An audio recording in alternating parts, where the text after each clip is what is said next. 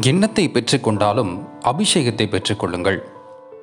இன்றைய சபையில் அலட்சியம் பண்ணப்பட்ட வேலைக்காரி போன்றது ஜெபக்கூட்டமே.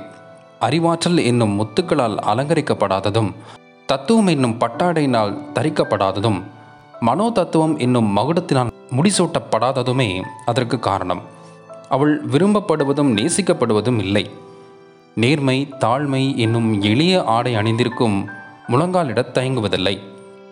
ஜபத்திற்கு மனத்திறன் அவசியமில்லை. இப்படி கூறுவதால் ஜெயம் மன சோம்பலின் நண்பன் என்று பொருள் அல்ல. ஜபத்திற்கு மெருகேற்றுவது ஆவைக்குரிய தன்மை. இக்காலத்தில் பிரசங்கிக்க ஆவிக்குரிய தன்மை அவ்வளவு தேவையில்லை. அதாவது வெறும் வேத அறிவு பிரசங்கம் செய்ய ஆவிக்குரிய தன்மை அவ்வளவு தேவையில்லை. நினைவாற்றல் ஆர்வம் தோற்றப்பொழிவு புத்தக அறிவு தன்னம்பிக்கை அடைந்தாயிற்று என்னும் உணர்வு ஆகிய இவைகள் இருந்தாலே போதும். இன்று எங்கும் பிரசங்க பீடம் கிடைத்துவிடும். இவ்வித பிரசங்கம் ஒருவேளை மனிதனை மட்டும் அசைக்கும் ஜெபமோ தேவனை அசைக்கிறது. பிரசங்கம் நேரத்தை கடத்துகிறது ஜெபமோ நித்தியத்தை பாதிக்கிறது. பிரசங்க பீடத்தில் நமது தாளந்துகளை வெளிக்காட்டலாம் ஜெப அறையிலோ அதற்கு இடமே இல்லை. செத்த சபையினர் செத்த பிரசங்கிகள் செத்த ஊழியர் இதுவே இன்றைய சோக கதை ஐயோ எத்தனை பயங்கரம். சூரியனுக்கு கீழே நான் கண்ட வினோதமான காரியம் என்னவென்றால் ஆவிக்குரிய வட்டாரங்களிலும் காணப்படும் அனலற்ற பிரசங்கங்களே. அனல் என்றால் என்ன என்று எனக்கு சரியாக தெரியாது. ஆனால் எது அனல் அல்ல என்று எனக்கு தெரியும். குறைந்தபட்சம் என் சொந்த ஆத்மாவில் அனல் இல்லாத வேளையை நான் நன்கு அறிவேன். அனலின்றி பிரசங்கிப்பது ஜீவனை அளிக்கிறது.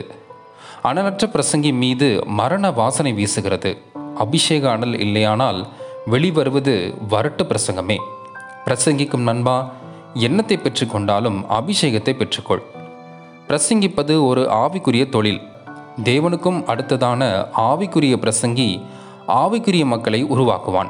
அக்கினி என்பது ஆத்தும கதவில் வந்து முட்டிக்கொண்டிருக்கும் புறாவல்ல அது தேடிப் பெற வேண்டிய ஒன்று. புத்தக அறிவினால் அல்ல. புலம்பல் அனுபவத்தினாலேயே அக்கினியை பெற முடியும். ஜப போராட்டத்தில் தேவன் தரும் ஜெய பட்டயமே அக்கினி. வெற்றி கிட்டுவது முதலாவது அறையில்தானே ஒழிய அம்பலத்தில் அல்ல. பிரசங்க பீடத்தில் அறிவு குண்டுகளை அள்ளி வீசுவதனாலேயோ நகைச்சுவையை நயம்பட பரிமாறுவதனாலேயோ வெற்றி கிட்டாது. பிரசங்கின் பாதங்கள் பிரசங்க பீடத்தில் ஏறு முன்பே வெற்றி காண வேண்டும். இல்லையேல் அது தோல்வியே. வெடிமருந்து போன்றது அபிஷேகம். பேராயரின் கரங்கள் வைக்கப்படுவதனாலேயோ அல்லது ஏதோ ஒரு சமயம் சிறையில் தள்ளப்படுவதனாலோ அக்கினி தலையில் வந்து அமர்ந்து விடாது. அக்கினி ஒழுக்கும் உட்செல்லும் உருவாக்கும். அதற்கு இனிமையையும் மென்மையுமாக்கும் தன்மையுண்டு. சுத்தியால் அடிப்பது போன்று அழுத்தி வார்த்தைகளாலும் அசைக்க முடியாத இருதயங்களை அக்கினி அபிஷேகம் சுக்குநூறாக நொறுக்கிவிடும். இன்று எங்கு நோக்கினும் ஆலயம் கட்ட ஆர்வம் அனலான பிரசிங்கள் இல்லையேல் அதமானேன் என்று அழுவதை பலிபிடத்தண்டை கேட்க முடியாதே. நவீன சாதனங்கள் பொருத்தப்பட்ட மீன்பிடி படகுகள் மாதா மாதம் கடலுக்கு சென்றும் ஒன்றும் பிடிக்காமல் வெறுமையாய் திரும்பி வருமானால் அதற்கு நாம் என்ன சாக்கு போக்கு சொல்லுவோம்? ஆனால் ஆயிரக்கணக்கான வாரந்தோறும் ஆண்டுதோறும் பலிபீடங்கள் வெறுமையாயிருந்த போதிலும் என் வசனம் வெறுமையாய் என்னிடத்தில் திரும்பாது என்ற வசனத்தை மட்டும் வெறுமனே எடுத்து கூறிக்கொண்டே நம் மலட்டுத்தன்மையை நாம் மறைத்து கொண்டிருக்கிறோம். ஆனால் ஆலயங்களில் பலிபீடத்து அக்கினி அணைந்து விட்டது அல்லது அணையப் போகிறது.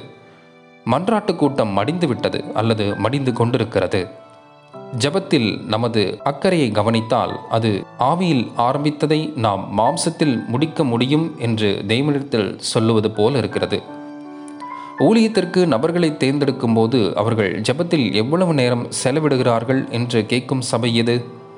தினமும் குறைந்தது இரண்டு மணி நேரமாவது ஜெபத்தில் செலவழிக்காத போதகர்கள் பட்டம் பெற்றிருந்தாலும் பெறாதிருந்தாலும் ஒரு பைசா கூட பெற மாட்டார்கள் இயற்கைக்கு மேற்பட்ட அற்புத வல்லமை எங்கோ பிரசங்க பீடத்திலும் பத்திரிகையிலும் சத்தியத்திற்கும் அசாத்தியத்திற்கும் உள்ள வேறுபாட்டை தூக்க மயக்கம் விழுங்கிவிட்டது. பரிசுத்தவான்களுக்கு ஒரு விசை ஒப்பு கொடுக்கப்பட்ட விசுவாசத்திற்காக போராடுவது யார்? அனல் பிரசங்கிகள் எங்கே?